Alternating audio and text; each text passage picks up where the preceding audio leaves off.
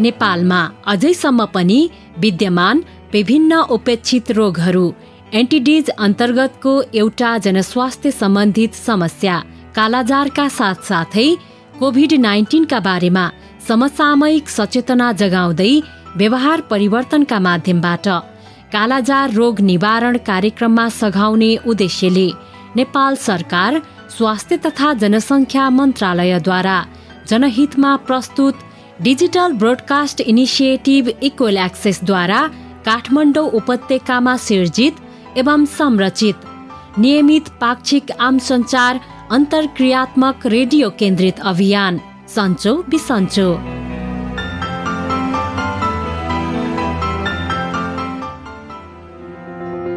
नमस्कार।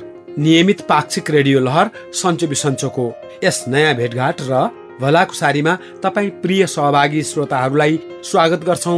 म उपेन्द्र। र म अचला। सन्चो बिसन्चो रेडियो लहरको यस पछिल्लो प्रस्तुतिमा सधैँ जस्तै उपेक्षित रोग कालाजार र वर्तमान समकालिक जनस्वास्थ्य सम्बन्धी अर्को सवाल एवं सरोकार कोभिड नाइन्टिनका बारेमा केन्द्रित रहेर देशभरिका सहभागी श्रोतालाई जानकारी गराउनका लागि प्रत्येक पल्ट जस्तै आज पनि हामी आएका छौँ। आज कार्यक्रम लहरको अडतिसौँ खण्ड। सहभागी श्रोता अब हामी नयाँ वर्ष दुई हजार उनासी सालतर्फ प्रवेश गरिसकेका छौँ। वैशाख महिना र ग्रीष्म ऋतुको यस याम सँगसँगै सम्पूर्ण सहभागी श्रोताको स्वास्थ्य लाभको कामना गर्छौँ। सहभागी श्रोता गएको सवा दुई वर्षभन्दा बढीदेखि मानव जाति र सभ्यतामाथि त्रासदी फैलाएको कोभिड नाइन्टिनलाई प्रतिकार गर्ने क्रममा आधुनिक चिकित्सा विज्ञानले विभिन्न नामहरू मात्रा र कोल्ड चेन प्रणालीका सुईको माध्यमबाट दिइने भ्याक्सिनहरूको प्रारम्भिक परीक्षणको चरण पश्चात विश्वव्यापी रूपमा उपलब्ध र वितरण व्यवस्थापन कार्यान्वयन भएको पनि उल्लेख्य समय भइसकेको छ। सिंगल डोज डबल डोज अनि बुस्टर डोज र बाह्र वर्षभन्दा माथि उमेरका सबैका लागि उपलब्ध कोरोना भाइरस विरुद्धका खोपहरू सरकारले प्रभावकारी व्यवस्थापन गर्दै प्रवर्धनात्मक अभियान नियमित सञ्चालन गरिरहेको छ। अहिलेसम्म त्रियासी प्रतिशत भन्दा बढी नेपालीहरूले आवश्यक पूर्ण मात्रामा यो खोप प्राप्त गरिसकेका छन्। विभिन्न उमेर समूहका व्यक्तिहरू जस्तै बाह्रदेखि अठार वर्षसम्मका बालबालिकाहरू गर्भवती सुत्केरी र स्तनपान गराइरहेका महिलाहरू शारीरिक अपाङ्गता भएका एवं मानसिक स्वास्थ्यमा समस्या भएकाहरू खोप नपाएकाहरूलाई खोप पुर्याउने दोस्रो मात्रा नपाएकाहरू वा नमिलेकाहरूलाई खोपको व्यवस्था र पहुँचमा पुर्याउने र बुस्टर डोजसम्मका महत्वपूर्ण खोप अभियानमा देशका सात सय त्रिपन्नवटै पालिकाहरू विद्यालयहरू र सम्बन्धित सरकारीहरूसँगको सहकार्यमा समाज समुदायको परिचालन गर्नका लागि नियमित रूपमा व्यस्त छन्। अझ अर्को उत्साहको कुरा पाँचदेखि एघार वर्षसम्म उमेर समूहका बालबालिकाहरूलाई समेत कोभिड नाइन्टिन विरुद्धको खोपको विकास र उपयोगका कुरा समाचारहरूमा आइरहेका छन्। गर्भावस्था होस् या स्तनपान गराइरहेका महिला। ढुक्क भएर लगाऊ कोभिड उन्नाइस विरुद्धको खोप। कोभिड उन्नाइस विरुद्धको खोपले गर्भपात हुने कम तौलको बच्चा जन्मिने समय नपुगी जन्मिने भन्ने कुरा गलत हुन्। गर्भावस्थामा कोरोना भाइरस विरुद्धको खोप लगाएका महिलाहरूले समय नपुगी बच्चा जन्माउने र कम तौल भएको बच्चा जन्माउने झुकीको खोपसँग कुनै सम्बन्ध छैन। सबै गर्भवती महिलाहरूलाई उक्त खोप गर्भवती भएको पहिलो तीन महिनापछि दिन सकिन्छ। त्यसैले ढिला नगरी आफूलाई बाहेक पर्ने खोप केन्द्रमा समयमै पुगेर बिना कुनै सङ्कोच खोप लगाऊ। साथै स्तनपान गराइरहेका महिलाहरूले पनि कोभिड उन्नाइस विरुद्धको खोप लगाउनु मिल्छ। यो खोपले आमा र बच्चा दुवैलाई सुरक्षा प्रदान गर्दछ। त्यसैले स्तनपान गराइरहेका महिलाहरूले ढुक्क भएर बिना कुनै सङ्कोच कोभिड उन्नाइस विरुद्धको खोप लगाऊ। खोप निशुल्क पाइन्छ। खोप सुरक्षित छ। खोपले जीवन रक्षा गर्छ। कोरोना संक्रमणबाट बस्नका लागि जनस्वास्थ्यका सबै मापदण्डको पालना गरौँ। मास्क लगाऊ भौतिक दूरी कायम गरौँ बेला बेलामा साबुन पानीले हात धुऊ।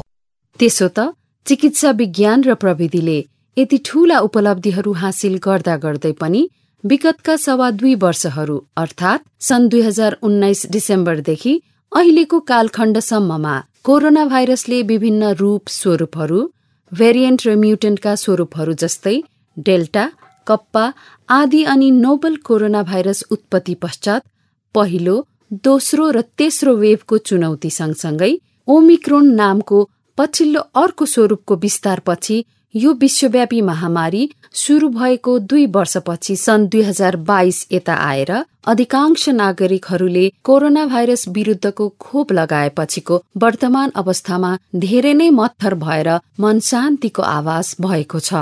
तर पनि कोरोना भाइरस पाण्डेमिक र यस प्रतिकूल जनस्वास्थ्यको विश्वव्यापी महामारीसँगै प्रतिकार गर्दाको यस अन्तरालको क्रममा हामीले आर्जन गरेको विभिन्न महत्वपूर्ण र उपयोगी सन्देशहरू एवं ऐतिहासिक सिकाइहरू। मास्क डिस्टेन्सिङ र वास अर्थात् सामाजिक तथा भौतिक दूरी नाकमुखमाथि प्रभावकारी ढङ्गले मास्क लगाउने साथै खोकी लाग्दा र हाछ्यौँ आउँदा नाक मुख छोप्ने। वास अर्थात् water for sanitation and hygiene भन्नाले सरसफाई एवं स्वास्थ्यका लागि सफा पानी र साबुन सोप सेनिटाइजरहरूको समुचित प्रयोग गर्नाले प्रभावकारी ढङ्गले कोरोना भाइरस विरुद्ध प्रतिकार गर्न सकिन्छ। यति बेला त हाम्रो अर्को मुख्य कर्तव्य भनेको कोरोना विरुद्धको खोप अभियानमा हामीले आफूले पनि पूर्ण मात्रामा पूरा गर्दै समाज समुदायका आफ्ना आफन्तहरूका साथै गर्भवतीहरू बालबालिकाहरू अपाङ्गता भएका वर्गहरू र स्वास्थ्य सेवा सुविधाहरूबाट टाढा रहेका दुर्गम एवं विपन्न वर्गहरूलाई पूर्ण मात्रामा खोप लगाउन अझ बढी सक्रिय भई सघाउनु पर्छ बालबालिकालाई दिइने टाइफाइड खोप सम्बन्धी सूचना। यही चैत्र पच्चिस गतेदेखि वैशाख अठार गतेसम्म देशैभर पन्ध्र महिनादेखि पन्ध्र वर्ष मुनिका सबै बालबालिकालाई टाइफाइड खोप प्रदान गरिँदैछ। साथै यस अभियान पश्चात नियमित खोप कार्यक्रममा टाइफाइड खोप पनि समावेश गरिनेछ र पन्ध्र महिना पुगेका सबै बालबालिकालाई एक डोज टाइफाइड खोप प्रदान गरिनेछ। खोप लगाउने निश्चित मिति र स्थानको बारेमा जानकारी लिन स्वास्थ्य संस्था विद्यालय वा वडा कार्यालयमा सम्पर्क गरौँ र बालबालिकालाई टाइफाइडको खोप अनिवार्य लगाऊ विगतदेखि नै मानव समाज समुदायले भोग्दै आएको नियमित रोग व्याधिहरू औलो स्क्रब टाइफस डेङ्गी हात्ती पाइले कालाजार बर्ड फ्लू र विभिन्न नयाँ नयाँ किसिमका भाइरस ब्याक्टेरिया आदिको संक्रमणले गर्दा हाम्रो जीवन जनस्वास्थ्यको हिसाबले असुरक्षित छ। प्रत्येक सालमा बाढी पहिरो आउने हिमताल फुट्ने खोला नदी नहर पोखरीमा डुबेर जीवन गुमाउनु परेका निर्दोष बालबालिका र किशोर किशोरीहरूको जीवन समेत कुमेको छ।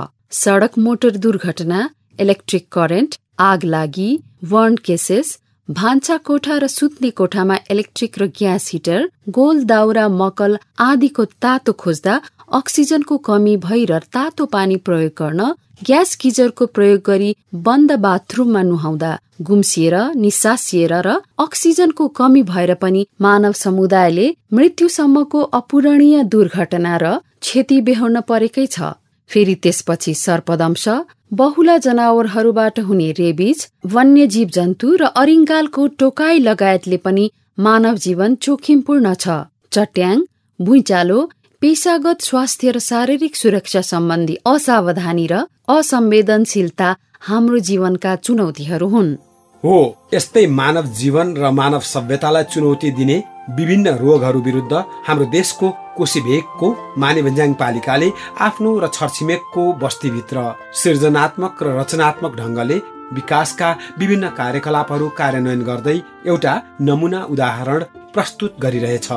देशका सात सय त्रिपन्न पालिकाहरू मध्येकै यस पालिकाका हाम्रा सहकर्मी पात्रहरू आफ्नो बस्तीका नागरिकहरूको स्वास्थ्यप्रति चेतनशील हुँदै रचनात्मक ढङ्गले प्राथमिकताका साथ योजनाहरू बुन्छन् अनि थोरै बजेटमा प्रभावकारी ढङ्गले समुदायका बालबालिका प्रौढ महिला युवा त्यसै गरी शारीरिक अपाङ्गता भएका वर्गसम्मको सुरक्षा कल्याण र विकासका लागि प्रतिबद्ध छन्। पूर्वी नेपालको कोशी भेगको माने भन्ज्याङमा भइरहेको कालाजार केन्द्रित जनस्वास्थ्य प्रवर्धन गतिविधि र ती कार्यकलापहरूको तस्बिर उतारिरहेको कार्यक्रम।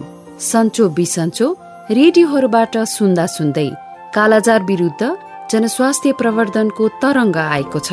सडक नाटिका सोसियल मिडिया र स्थानीय एफएम रेडियो मार्फत सन्देश प्रवाह गर्दै स्थानीय युवा क्लब र पालिकाहरू एकापसी संयुक्त सहभागिता र सहकार्यमा ससर्काइरहेका छन्। यसपल्ट हाम्रा तिनै परिचित जागरिला साथीहरू कहाँ पुगेका छन् र के गर्दैछन्? जाउँ सँगै हाम्रा प्रिय सहकर्मीहरू र परिचित बस्तीहरूको नयाँ गतिविधि थाहा पाउन। नमस्कार छ है तपाईँहरू सबैजनामा। म पुष्पको म चाहिँ गोलाञ्चर गाउँपालिकाको अध्यक्ष। नमस्कार स्वागत छ है तपाईँहरू सबैजनामा। हाम्रो पालिकाको निमन्त्रणा स्वीकार गरेर सबिनजी कर्म सर र ताराजी माने भन्ज्याङबाट आउनुभएकोमा अनि रामेछापबाट आउनुभएको निसाजी र रिताजीलाई आइदिनु भएकोमा धेरै धेरै धन्यवाद। अब तपाईँले बोलाउनु भएपछि कसरी नआउनु? तपाईँसँग भेट गर्न पाउनु भनेको त हामी सबैजनाको भाग्य हो। अनि तपाईँहरूको बसाइ कस्तो भयो नि हिजो? कतिखेर आइपुग्नु भयो त। कर्म सर सबिन म चाहिँ हिजो मनोजको टेम्पोबाट खनिया खर्का पुग्दा त्यस्तै चार बजेको थियो होला। अनि बसाइ पनि साह्रै राम्रो भयो।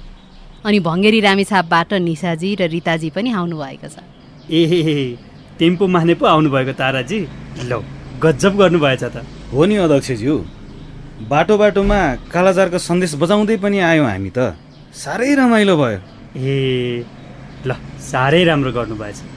जहाँ जहाँ तपाईँहरूले कालाजारका सन्देश बजाउनु भयो त्यहाँका नागरिकले कालाजार सम्बन्धी जानकारी पनि पाए। एकदमै राम्रो गर्नुभयो। अब मानी भन्ज्याङका साथीहरूको त तारिफ गरेर सकिन्न सर। उहाँहरू त जहाँ जाँदा पनि सन्देशमूलक जानकारी बजाउँदै जानुहुन्छ र आउनुहुन्छ। हो है?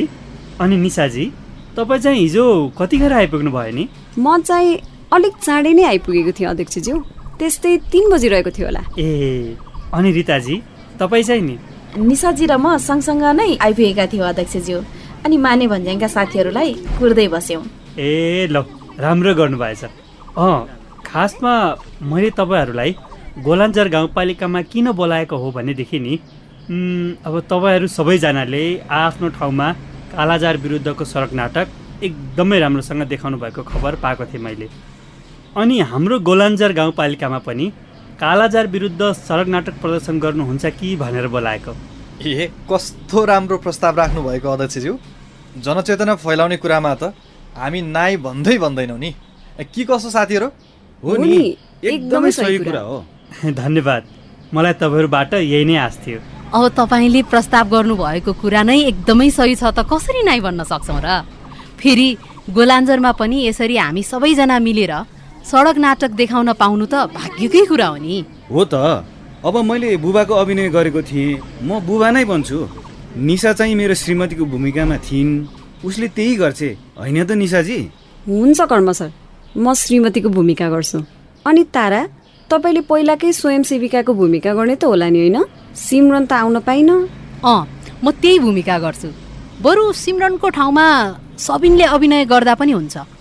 अनि जोगमायाजीको भूमिकामा चाहिँ रिताजी तपाईँले गर्नुहोस्। हुन्न? हुन्छ ताराजी।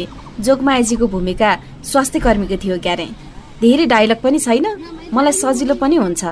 हो म स्वास्थ्य कर्मीकै भूमिका गर्छु। हुन्छ हुन्छ। म सिमरनको भूमिका गर्छु। अब बरु आजदेखि प्र्याक्टिस सुरु गरिहाल्नुपर्छ है। अनि यही शनिबार खनिया खर्गको बजारमा देखाइहाल्नुपर्छ। कस्तो मजाले योजना पनि बनाइहाल्नु भएको तपाईँहरूले एकैछिनमा।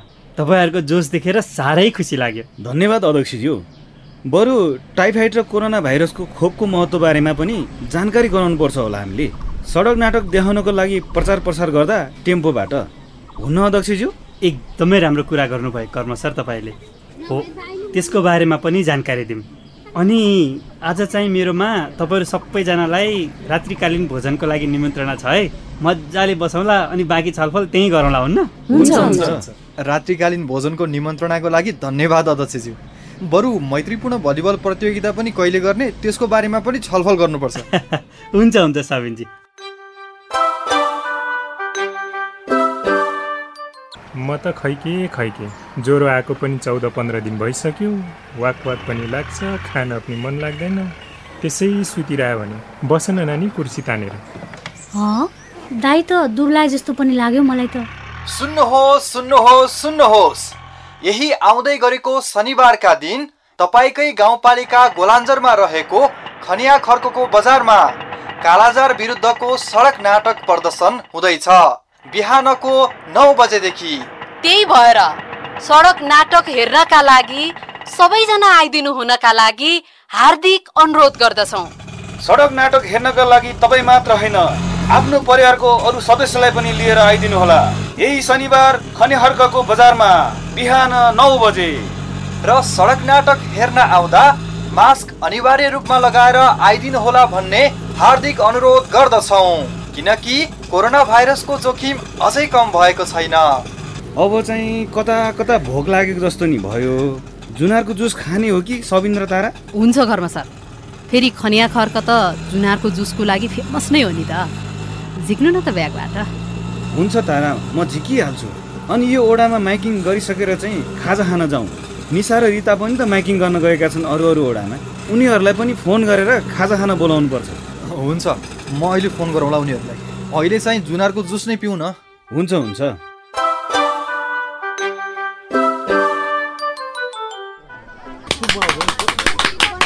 हाम्रो नाटक कालाजार विरुद्ध हाम्रो अभियान भन्ने शीर्षकमा रहेको नाटक प्रस्तुत गर्ने अनुमति दिनुहोला भन्दै म तारा बिदा हुन्छु। धन्यवाद।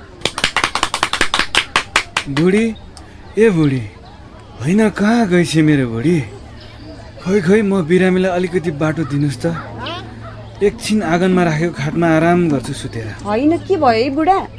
फेरि साह्रो पर्यो कि क्या हो तपाईँलाई? ज्वरो फेरि बढ्यो कि क्या हो? हेर न बुढी। ज्वरो घट्ने नामै लिँदैन। दुई हप्ताभन्दा बढी भइसक्यो थला परेको पनि। के भएको होला मलाई? चिन्ता नलिनु न। निको भइहाल्छ नि। बरु तपाईँ आराम गर्दै गर्नु। म पानीपट्टि गरिदिन्छु नि। हुन्छ।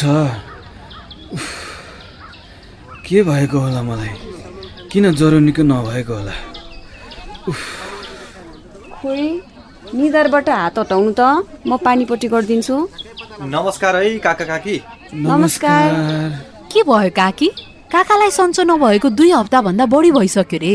तपाईँहरूको छोरा सुदीपले भनेको भएर भेट्न आएको। ए हेर्नु न तारा नानी। के भएको कुन्नी? ज्वरो घट्दै घट्दैन भने। अनुहार नि कालो हुँदै गएको छ। अँ दुब्लाउनु भएको पनि रहेछ काका त। अनि खाना खान मन लाग्छ कि लाग्दैन? केही खान मन लाग्दैन सबिन बाबु। ए ए सबै लक्षण त कालाजारको हो कि जस्तो पो लाग्यो मलाई त। र यस्तो लक्षण देखिएमा त तुरुन्तै स्वास्थ्य संस्थामा जचाउन गइहाल्नुपर्छ नि त। हो नि। तपाईँहरू पनि सुन्नुहोस् है। खाना अरुचि हुनु तौल घट्दै जानु दुई हप्ताभन्दा बढी ज्वरो आइरह्यो भने बुझ्नुहोस् कि तपाईँलाई कालाजार भएको छ भनेर। बुझ्नुभयो? र कालाजार चाहिँ भुसुनाको टोकाइबाट हुने गर्छ। र कालाजारबाट बच्ने उपाय भनेको नै भुसुनाको टोकाइबाट जोगिनु हो। यसर्थ भुसुनाको नियन्त्रण गर्नु नै उत्तम उपाय हो। बुझ्नुभयो कर्म काका? र कालाजारको उपचार त सरकारले निशुल्क रूपमा गरिदिन्छ। त्यही भएर ढिला नगरी गइहाल्नुहोस् है उपचार गराउन। हुन्छ सबिन बाबु म भोलि नै तिम्रो काकीलाई लिएर उपचार गराउन गइहाल्छु। हो नि भोलि नै जाउँ। ढिला गरे आफैलाई गाह्रो हुने त हो। धन्यवाद है तपाईँहरू दुवैजनालाई यति महत्त्वपूर्ण जानकारी दिनुभएकोमा। त्यो त हाम्रो कर्तव्य नै हो नि काकी। ल त अहिले हामी लाग्छौँ भोलि चाहिँ उपचार गराउन गइहाल्नु है। हुन्छ नानी हुन्छ। ल त काका काकी अहिले हामी लाग्छौँ। नमस्कार। नमस्कार। सुन्नुहोस् दाई दिदी कालाजारको उपचार सम्भव छ। तर याद गर्नुपर्ने कुरा चाहिँ के हो भने नि कालाजार भुसुनाको टोकाइबाट सर्ने गर्छ भने यसबाट बच्नको लागि यो रोगबाट बच्ने उपाय भनेको नै भुसुनाको टोकाइबाट जोगिने हो। बुझ्नुभयो? बुझ्यौँ डाक्टर साहब अनि तपाईँको घरबाट गाईगोठ कतिको नजिक वा टाढा छ नि? हाम्रो त घरसँग टाँसेको छ डाक्टर साहब। त्यही भएर होला उहाँलाई कालाजार भएको। किनकि भुसुनाहरू त्यस्तै ठाउँमा बस्ने गर्छन् र तपाईँहरू गाईगोठमा जाँदा टोक्छन्। त्यही भएर सम्भव भएसम्म गाई भैँसीको गोठलाई घरदेखि टाढा बनाउने भएसम्म घरको माथिल्लो तलामा वा खाटमा सुत्ने गर्नुपर्छ। बुझ्नु भयो त दाई दिदी? बुझ्यौँ डाक्टर साहब। ल मैले औषधिको नाम लेखिदिएको छु। लिएर जानुहोला र नियमित खानुहोला। निको नभएसम्म। बुझ्नुभयो दाई? अँ बुझेँ डाक्टर साहब। अनि जाँदै गर्दा यो पुर्ची देखाएर औषधिसँगै दुई हजार पनि लिएर जानुहोला। दुई हजार चाहिँ किन लिएर जाने डाक्टर साहब? सरकारले कालाजारको रोगी वा बिरामीले तोकिएका सरकारी तथा अन्य अस्पतालहरूमा गई उपचार गराएमा सरकारले यातायात खर्च बापत दुई हजार रुपियाँ पनि दिने व्यवस्था गरेको छ। त्यही भएर लिएर जानुहोला भनेको नि। हस् डाक्टर साहब। कस्तो राम्रो नियम बनाएको रहेछ सरकारले। उपचार नि निशुल्क रूपमा पाइने अनि यातायात खर्च पनि पाइने। हस् त डाक्टर साहब। अहिलेलाई लाग्छौँ हामी। नमस्कार। डाक्टर साहब। हस् नमस्कार। प्रिय सहभागी श्रोता हाम्रा प्रिय सहकर्मी र बस्तीहरूको यो पछिल्लो नयाँ गतिविधि थाहा पाइसकेपछि अर्को पल्ट फेरि यसरी नै सँगसँगै राम रमाइलो गर्दै घुमघाम गरौँला है। अहिले हामी पाक्षिक नियमित रेडियो कार्यक्रम लहर सन्चो बिसन्चो सुनिरहेका छौँ। रेडियो कार्यक्रम लहर सन्चो बिसन्चो रेडियो नेपाल राष्ट्रव्यापी एफएम फ्रिक्वेन्सीहरू क्रमशः नाइन्टी एट हन्ड्रेड र हन्ड्रेड थ्री मेगाहर्ज विभिन्न मिडियम वेब फ्रिक्वेन्सीहरू र W W dot radio Nepal dot gov dot एनपीबाट online मार्फत अनि शनिबार अपरान्न सवा बाह्र बजेदेखि नियमित पाक्षिक अन्तरालमा सहभागी भई सुन्न सकिन्छ। सहभागी श्रोता एक प्रकारको भुसुनाबाट मानिसहरूमा हुने भेक्टर बन्ड डिजिज समूहमा वर्गीकृत एवं उपेक्षित रोगहरू भनेर समेत चिनिने रोग कालाजारलाई अंग्रेजीमा विसरल लिस्मेनियासिस भनिन्छ र नेपालमा यसको प्रकोप समय समयमा देखिने गरेको छ। यही कालाजार सम्बन्धी जानकारी हाम्रा सहभागी श्रोताले आइभीआर अडियो मार्फत माग्नु भएको छ। हजुर धन्यवाद। म सानी भेरी दसदेखि ससुराम बोल्दैछु। तपाईँको कार्यक्रम मलाई अति नै मन पर्यो हजुर। त्यसैले मैले फोन गरेको छु र यो कालाजार सम्बन्धी कालाजारको बिरामी लाग्यो भने कस्तो कस्तो लक्षणहरू देखा पर्छन् र यसबाट बच्न के के उपायहरू अपनाउनु पर्छ र यस कालाजारको खोपहरू यो नेपालमा आएको छ कि छैन अनि र यो कस्तो रोग हो यति कुरा बताइदिनु म अनुरोध गर्दछु। सानी भेरीका प्रिय श्रोता तपाईँको यस जिज्ञासाको उत्तर दिँदै हुनुहुन्छ वरिष्ठ जनस्वास्थ्य विज्ञ एवं चिकित्सक डाक्टर नस्तु शर्मा। सानी भेरीकी बहिनी तपाईँलाई धन्यवाद यो प्रश्नको लागि। यो रोग चाहिँ एक खालको परजीवीले जुन चाहिँ भुसुनामा हुन्छ त्यसको टोकाइबाट मान्छेहरूमा सर्छ। कुनै पनि उमेरको व्यक्तिमा यो सर्न सक्छ। अब त्यो भुसुना चाहिँ तपाईँको कस्तो ठाउँमा हुन्छ भन्दाखेरि जहाँ चाहिँ नि सरसफाइ नभएको ठाउँ जहाँ जनावर र मानिस बस्ने ठाउँ पनि एउटै छ जहाँ यो गोबरले लिपपोत गरेको घरहरू हुन्छ त्यस्तो सानो सानो जुन त्यो दुलाहरू हुन्छ त्यो दुलामा यी भुसुनाहरू बस्छन् अनि ती भुसुनाहरूले त्यो परजीवीलाई लगिराखेका हुन्छ र तिनीहरूको टोकाइबाट नै मान्छेमा रोग सर्छ। यो रोग लागिसकेपछि त्यो मानिसलाई के भनिन्छ भने त्यो भुसुनाले टोकेको दस दिनदेखि आठ महिनासम्म अथवा त्योभन्दा नि पछिसम्म त्यस्तो धेरै केही समस्या आउँदैन। तर त्यसपछि बिस्तारै यो ज्वरो आउने अनि ज्वरो चाहिँ कस्तो भन्दाखेरि ज्वरो धेरै भएको हुन्छ तर मान्छेले चाहिँ ज्वरो नआएको जस्तो अभाव हुन्छ। खानापिना गरिराखेको हुन्छ तर बिस्तारै ऊ चाहिँ कमजोर हुँदै जान्छ। र यो ज्वरो बढ्दै जान्छ त्यसपछि हाम्रो यो फियो भन्ने हुन्छ जसलाई अङ्ग्रेजीमा स्प्लिन भन्छ त्यो पनि बढ्न थाल्छ र रक्त कोषहरू जो चाहिँ हाम्रो लागि अति आवश्यक छ ती नष्ट हुन थाल्छन् र रक्त अल्पता हुन थाल्छ। र बिस्तारै खान मन पनि लाग्दैन अनि बिरामी चाहिँ नि अशक्त हुँदै जान्छ।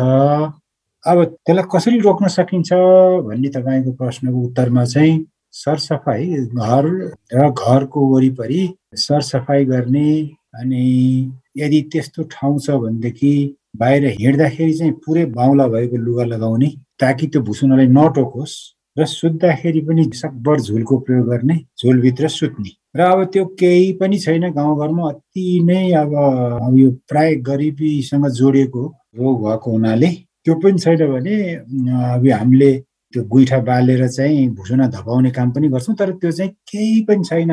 भने मात्रै हो। सकभर छ भनेदेखि झुलभित्र सुत्ने गर्नुपर्छ। सुत्दाखेरि ताकि त्यो भुसुनालाई नटोकुन् र त्यो परजीवी चाहिँ हाम्रो शरीरमा नआओस्। अब तपाईँले भ्याक्सिनेसनको कुरा गर्नुभएको रहेछ तपाईँले अब अहिले त स्थानीय तहको सरकारहरू पनि छ। वडा सरकार पनि छ गाउँ सरकार पनि छ। यदि त्यहाँ त्यस्तो किसिमको वातावरण छ र त्यो भुसुनाको टोकाइ बढी छ भनेदेखि त्यहाँ चाहिँ यो हामीले स्प्रे गर्छौँ त्यो किटाणु मार्ने कीटनाशक औषधिको स्प्रे गर्न लाउनु पर्छ बडा सावधानीपूर्वक सबै सावधानी लिएर त्यो चाहिँ ओडाको सहयोगमा र स्वास्थ्य संस्थाको सहयोगमा गर्नुपर्छ। त्यसले पनि ती भूषणाहरू मर्न सक्छ। यसको भ्याक्सिनेसन अहिले कहीँ पनि आएको छैन। किनभने यो चाहिँ नि परजीवीबाट सर्ने हो यो भाइरस अथवा ब्याक्टेरियाबाट सर्ने जस्तो होइन यो। यसको भ्याक्सिनेसन भने सकभर हामी गाई बस्तु जनावरहरूसँग सँगै नबस्ने अनि त्यो घर वरिपरि सरसफाइ गर्ने घरमा पनि सरसफाइ गर्ने त्यो नै हो भ्याक्सिनेसन भनेर यसको नेपालमा मात्रै होइन कहीँ पनि छैन। तर यसको उपचार चाहिँ हुन्छ बेलैमा यो के रोग लाग्यो भनेर सानो एउटा रगतको परीक्षण गरेर यसलाई के रोग लागेको भनेर पत्ता लगाउन सकिन्छ र रोग पत्ता लगाएपछि उपचार चाहिँ सबै नेपालमै छ। त्यो नेपाल सरकारले निशुल्क दिएको छ। र तपाईँलाई अझै त्यो अस्पतालसम्म जाँदाखेरिको खर्च पनि दिन्छ। केही रकम सरकारको अब क्षमता अनुसारको रकम दिन्छ। त्यसैले तपाईँलाई त्यस्तो शङ्का लाग्ने बित्तिकै नजिकको स्वास्थ्य संस्थामा जाने एउटा यो आरके थर्टी नाइन भन्ने हुन्छ त्यसले उहाँहरूले परीक्षण गर्नुहुन्छ। त्यो परीक्षण गरिसकेपछि त्यो रोग पत्ता लाग्छ? त्यो पत्ता लगाएपछि उहाँहरूले त्यहाँ सक्ने भए त्यहीँ उपचार गर्नुहुन्छ उहाँले त्यहाँ सक्नुहुन्न भनेदेखि नजिकको ठाउँमा कहाँ उपचार हुन्छ तपाईँको सानो भेरी भन्नुभयो सुर्खेतमा यसको उपचार हुन्छ। त्यहाँ जाने अनि त्यहाँ यदि पर्यो भने उहाँहरूले नि शुल्क अर्को परीक्षण गर्नुहुन्छ र उपचार गर्नुहुन्छ। सहभागी श्रोता कार्यक्रम सन्चो बिसन्चोमा आफ्नो विचार र पृष्ठपोषणका लागि दुईवटा आइभीआर टोल फ्री नम्बरहरू क्रमशः एनटिसी प्रयोग गर्ने सहभागीका लागि सोह्र साठी शून्य एक शून्य शून्य सात शून्य एक र एनसेल प्रयोग गर्ने सहभागीका लागि अन्ठानब्बे शून्य पन्ध्र एकहत्तर सात आठ नौमा आफ्नै स्वरमा रेकर्ड गराउन सक्नुहुन्छ। रेकर्ड गराउँदा कृपया आफ्नो नाम पालिका र ओडा सहित बताएर आफ्नो विचार रेकर्ड गराउनुहोला। सम्झनाका लागि दुईवटा आइभीआर टोल फ्री नम्बरहरू फेरि एकपटक क्रमशः एनटिसी प्रयोग गर्ने सहभागीका लागि सोह्र साठी शून्य एक शून्य शून्य सात शून्य एक र एनसेल प्रयोग गर्ने सहभागीका लागि अन्ठानब्बे शून्य पन्ध्र एकहत्तर सात आठ नौ। यिनै अन्तर्वस्तु र संवादसँगै कार्यक्रम लहर सन्चो बिसन्चोको आज प्रस्तुत यस अडतिसौं खण्डबाट कार्यक्रम संरचना सहकर्मीहरू सबिन निरोशन र दिनेश सहित म अचला। अनि म उपेन्द्र बिदा माग्छौ। अर्कोपल्ट यसै समयमा फेरि पनि यसै गरी भेटघाट गर्न आउने नै छौ। नमस्ते, नमस्ते।